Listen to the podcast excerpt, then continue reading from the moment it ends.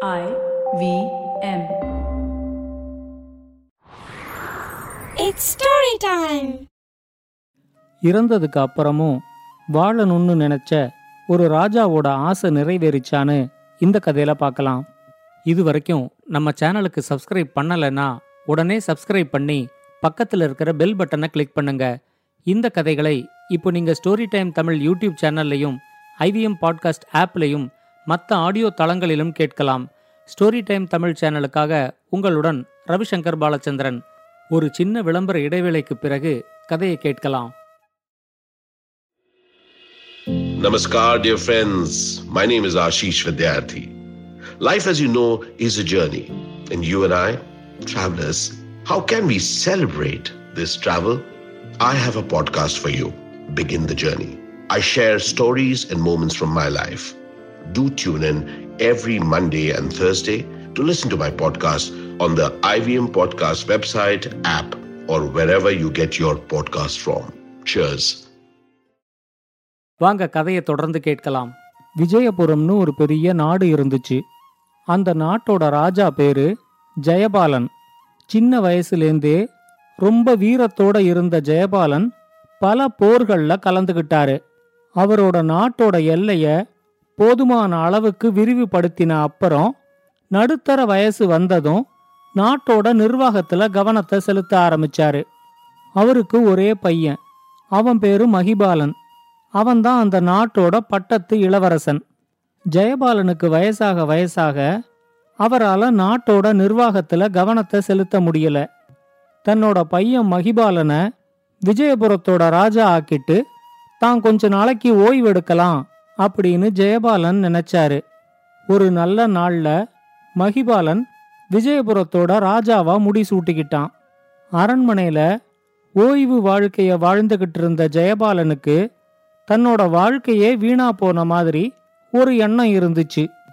வாழ்க்கையில முப்பது வருஷம் போர்கள்லையும் இருபது வருஷம் நாட்டோட நிர்வாகத்திலையுமே செலவழிச்சதுனால தான் வாழ வேண்டிய வாழ்க்கைய வாழலையோன்னு ஜெயபாலனுக்கு ஒரு குறை இருந்துகிட்டே இருந்துச்சு. சில சமயம் இனிமே அதை நினைச்சு பார்த்து ஒன்றும் ஆக போறதில்ல.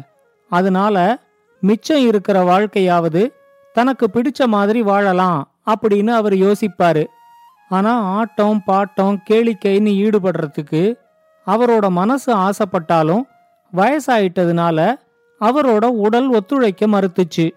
கொஞ்சம் கொஞ்சமா ஜெயபாலனோட உடல்நிலை தளர ஆரம்பிச்சு ஒரு கட்டத்துல அவரு படுத்த படுக்கையா ஆயிட்டாரு.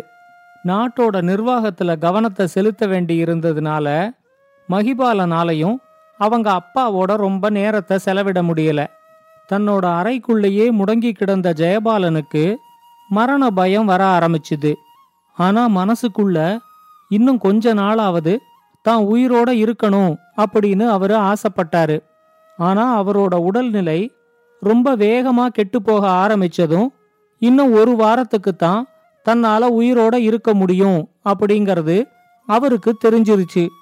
அவரு தன்னோட பையன் மகிபாலனை வர சொல்லி அவங்கிட்ட சொன்னாரு என்னால இனிமே ரொம்ப நாளைக்கு உயிரோட இருக்க முடியாது. கூடிய சீக்கிரம் எனக்கு மரணம் வரப்போகுது. ஆனா வாழ்க்கையில பெரும் பகுதிய நான் போர்கள்லையும் நாட்டோட நிர்வாகத்திலையும் செலவழிச்சதுனால என்னால நான் விரும்பின வாழ்க்கைய வாழ முடியாமலே போயிடுச்சு. ஆனா என்னோட மனசுல நான் இன்னும் கொஞ்ச நாளாவது உயிரோட இருக்கணும் அப்படிங்கிற ஆசை இருக்கு. அதனால ஒருவேளை நான் இறந்துட்டா நீ என்னோட உடலை எரிச்சிடாத. என்னோட உடல் மேல மூலிகை தைலத்தை பூசி அதை பத்திரப்படுத்தி பாதுகாத்துக்கிட்டு வா. என்னைக்காவது ஒரு நாள் ஏதாவது ஒரு மகான் வந்து என்னோட உடம்புக்கு உயிர் கொடுப்பாரு. அப்புறம் நான் கொஞ்ச வருஷத்துக்கு உயிரோட வாழ்வேன். என்னோட இந்த கடைசி ஆசைய நீ எப்படியாவது நிறைவேத்து அப்படின்னு சொன்னாரு. இது நடந்து ஒரு வாரம் வரைக்கும் தான் ஜெயபாலன் உயிரோட இருந்தாரு. அவர் இறந்ததுக்கு அப்புறம் அவர் ஆசைப்பட்ட மாதிரியே அவரோட உடல் முழுக்க மூலிகை தைலத்தை பூசி அதை ஒரு சந்தன பெட்டியில வச்சு அரண்மனையிலேயே ஒரு இடத்துல மகிபாலன் பாதுகாப்பா பத்திரப்படுத்தினாரு.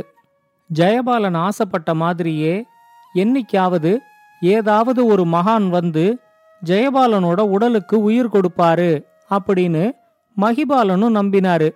இது நடந்து மூணு வருஷம் கழிச்சு மகிபாலனுக்கு திருமணம் நடந்துச்சு. பவளத்தீவோட இளவரசி வேதவதிய அவன் திருமணம் செஞ்சுக்கிட்டான்.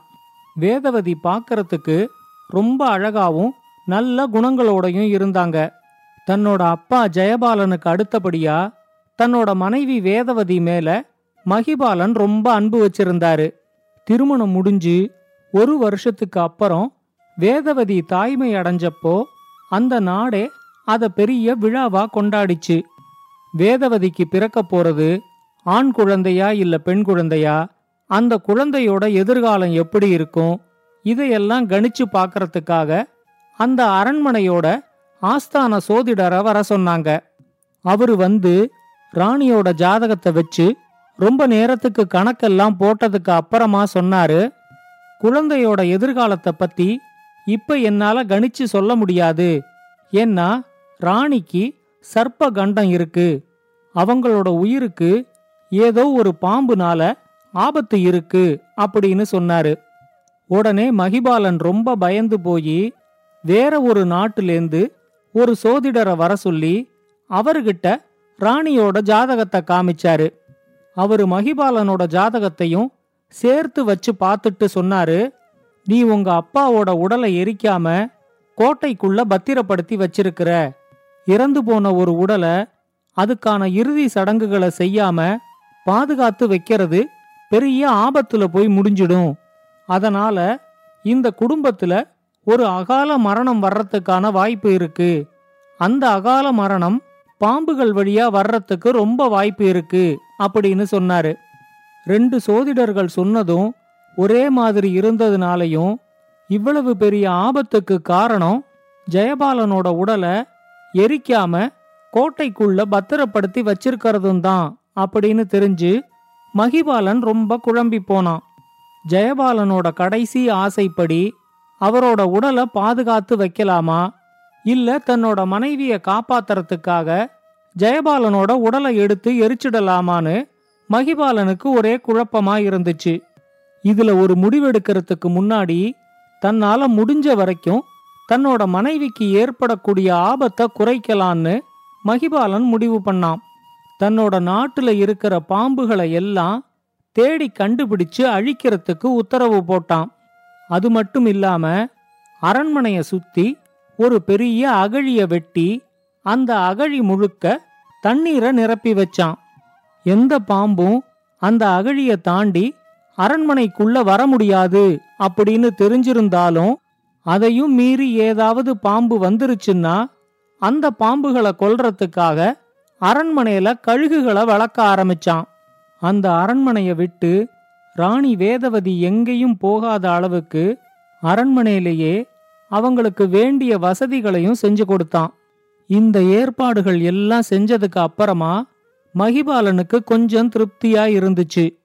வேதவதிக்கு குழந்தை பிறக்கறதுக்கு இன்னும் ரெண்டு மாசம்தான் இருந்துச்சு.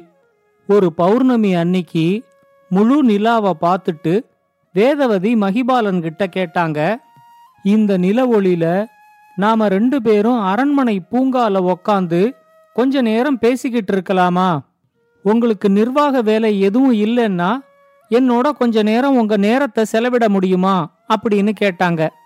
மகிபாலன் உடனே முன்னெச்சரிக்கை நடவடிக்கையா? சில வீரர்களை அனுப்பி அந்த பூங்காவுல ஏதாவது பாம்புகள் இருக்கான்னு பார்த்துட்டு வர சொன்னான். பூங்கா முழுக்க தேடி பார்த்துட்டு பூங்காவுல ஒரு பாம்புகளும் இல்ல அப்படின்னு அவங்க உறுதிப்படுத்தினதுக்கு அப்புறமா வேதவதிய கூட்டிக்கிட்டு பூங்காவுக்கு மகிபாலன் வந்து சேர்ந்தான். அவங்க ரெண்டு பேரும் பூங்காவில் உக்காந்துகிட்டு அரை மணி நேரத்துக்கு மேல பேசிக்கிட்டு இருந்தாங்க. அந்த சமயத்துல அரண்மனையோட வெளிப்பகுதியில அகழிக்கு பக்கத்துல ஒரு விஷப்பாம்பு வந்துச்சு. மகிபாலன் அரண்மனையில வளர்க்கிற கழுகு ஒண்ணு அந்த பாம்பை பார்த்துட்டு வேகமா பறந்து போய் அந்த பாம்பை தன்னோட காலில் தூக்கிக்கிட்டு பறந்துச்சு. அரண்மனையோட பூங்காவுக்கு மேலால அந்த கழுகு பறக்கும்போது கழுகோட கால்ல மாட்டிக்கிட்டு இருந்த பாம்பு நெளிஞ்சு அதோட பிடியிலேந்து நழுவி கீழே உக்காந்துகிட்டு இருக்கிற ராணி வேதவதியோட தோல்ல வந்து விழுந்துச்சு. மகிபாலன் சுதாரிச்சுக்கிட்டு அந்த பாம்பை தட்டி விடுறதுக்குள்ள அது வேதவதியோட தோள் பகுதியில கடிச்சிருச்சு. அங்க காவலுக்கு இருந்த வீரர்கள் உடனே அந்த பாம்பை கொன்னுட்டாங்க. ஆனா அதுக்குள்ள ராணி வேதவதியோட உடல்ல பாம்போட விஷம் ஏற ஆரம்பிச்சுது. அரண்மனையில இருக்கிற வைத்தியர்கள் எல்லாம் அலறி அடிச்சுக்கிட்டு ஓடி வந்து ராணிக்கு சிகிச்சை கொடுக்கறதுக்கு முன்னாடி ராணியோட உயிர் போயிடுச்சு. இவ்வளவு முன்னேற்பாடுகளை செஞ்சும் முன்னெச்சரிக்கை நடவடிக்கைகளை எடுத்தும் கடைசியில ராணியோட உயிரை காப்பாத்த முடியலையேன்னு மகிபாலன் ரொம்ப வருத்தப்பட்டான். வேதவதி மேல அவன் ரொம்ப அன்பு வச்சிருந்ததுனால இந்த திடீர் மரணத்தை அவனால தாங்கிக்கவே முடியல. வேதவதியோட உடலுக்கு பக்கத்திலேயே உக்காந்துகிட்டு அவன் ரொம்ப நேரத்துக்கு அழுதுகிட்டு இருந்தான். ஜெயபாலனோட உடலை எரிக்காம பாதுகாக்கிறதுனால தான் இப்ப வேதவதியோட உயிரே போயிடுச்சு அப்படிங்கறது தெரிஞ்சிருந்தாலும் வேதவதியோட உடலை எரிக்கிறதுலயும் அவனுக்கு விருப்பம் இல்ல. ஜெயபாலனோட உடலை பாதுகாத்துக்கிட்டு வர்ற மாதிரி வேதவதியோட உடலுக்கும் மூலிகை தைலத்தை பூசி ஒரு சந்தன பெட்டியில வச்சு அரண்மனை கோட்டையிலேயே பாதுகாக்கணும் அப்படிங்கிற முடிவுக்கு வந்தான். மகிபாலனோட விருப்பப்படியே வேதவதியோட உடல் மேலையும் மூலிகை தைலத்தை பூசி ஒரு சந்தன பெட்டியில வச்சு கோட்டையில ஜெயபாலனோட உடல் இருக்கிற பெட்டிக்கு பக்கத்திலேயே அந்த பெட்டியையும் வச்சு பாதுகாக்க ஆரம்பிச்சாங்க. இதுக்கு அப்புறமா மகிபாலனுக்கு வாழ்க்கை மேல இருந்த பிடிப்பே குறைஞ்சு போச்சு. நாட்டோட நிர்வாகத்திலையும் கவனத்தை செலுத்தாம ஏனோ தானோன்னு ஒரு ஆட்சியை செஞ்சுக்கிட்டு இருந்தான். அந்த நாட்டோட அமைச்சர்களும் ராஜகுருவும் மகிபாலனோட இந்த நிலைமைய பார்த்து ரொம்ப வருத்தப்பட்டாங்க. மகிபாலன் கூடிய சீக்கிரம் இயல்பு நிலைக்கு திரும்பலன்னா நாட்டோட எதிர்காலமே பாழாயிடும் அப்படின்னு அவங்க எல்லாரும் ரொம்ப பயந்தாங்க.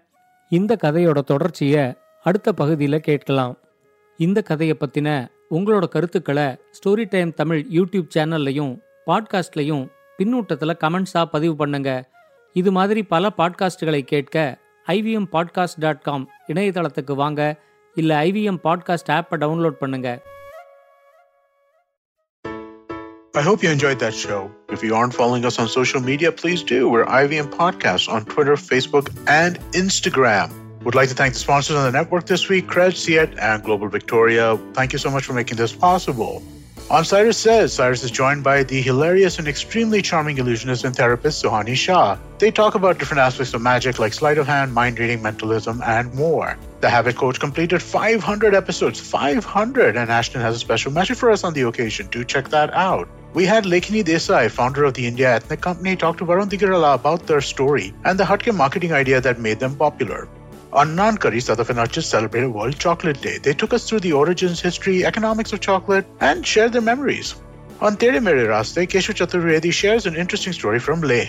Check out an updated version of the Traveling Professor's Diary. It's now rechristened as Smarter with Sid. Same old brain filled with new stories and insights. This time, listening to know why you should keep things simple. And finally, check out Global Victoria Tech Talks. This one is in partnership with Global Victoria, the trade arm of the Government of Victoria and Australia. The edtech and gaming industries are booming in Victoria, Australia, and this series is meant to showcase that. And with that, I hope to see you again next week.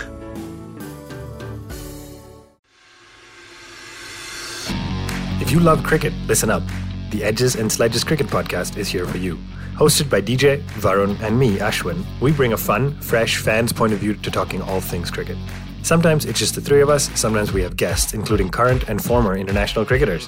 For new episodes every week, check out the Edges and Sledges Cricket Podcast on the IVM app, website, or wherever you get your podcasts.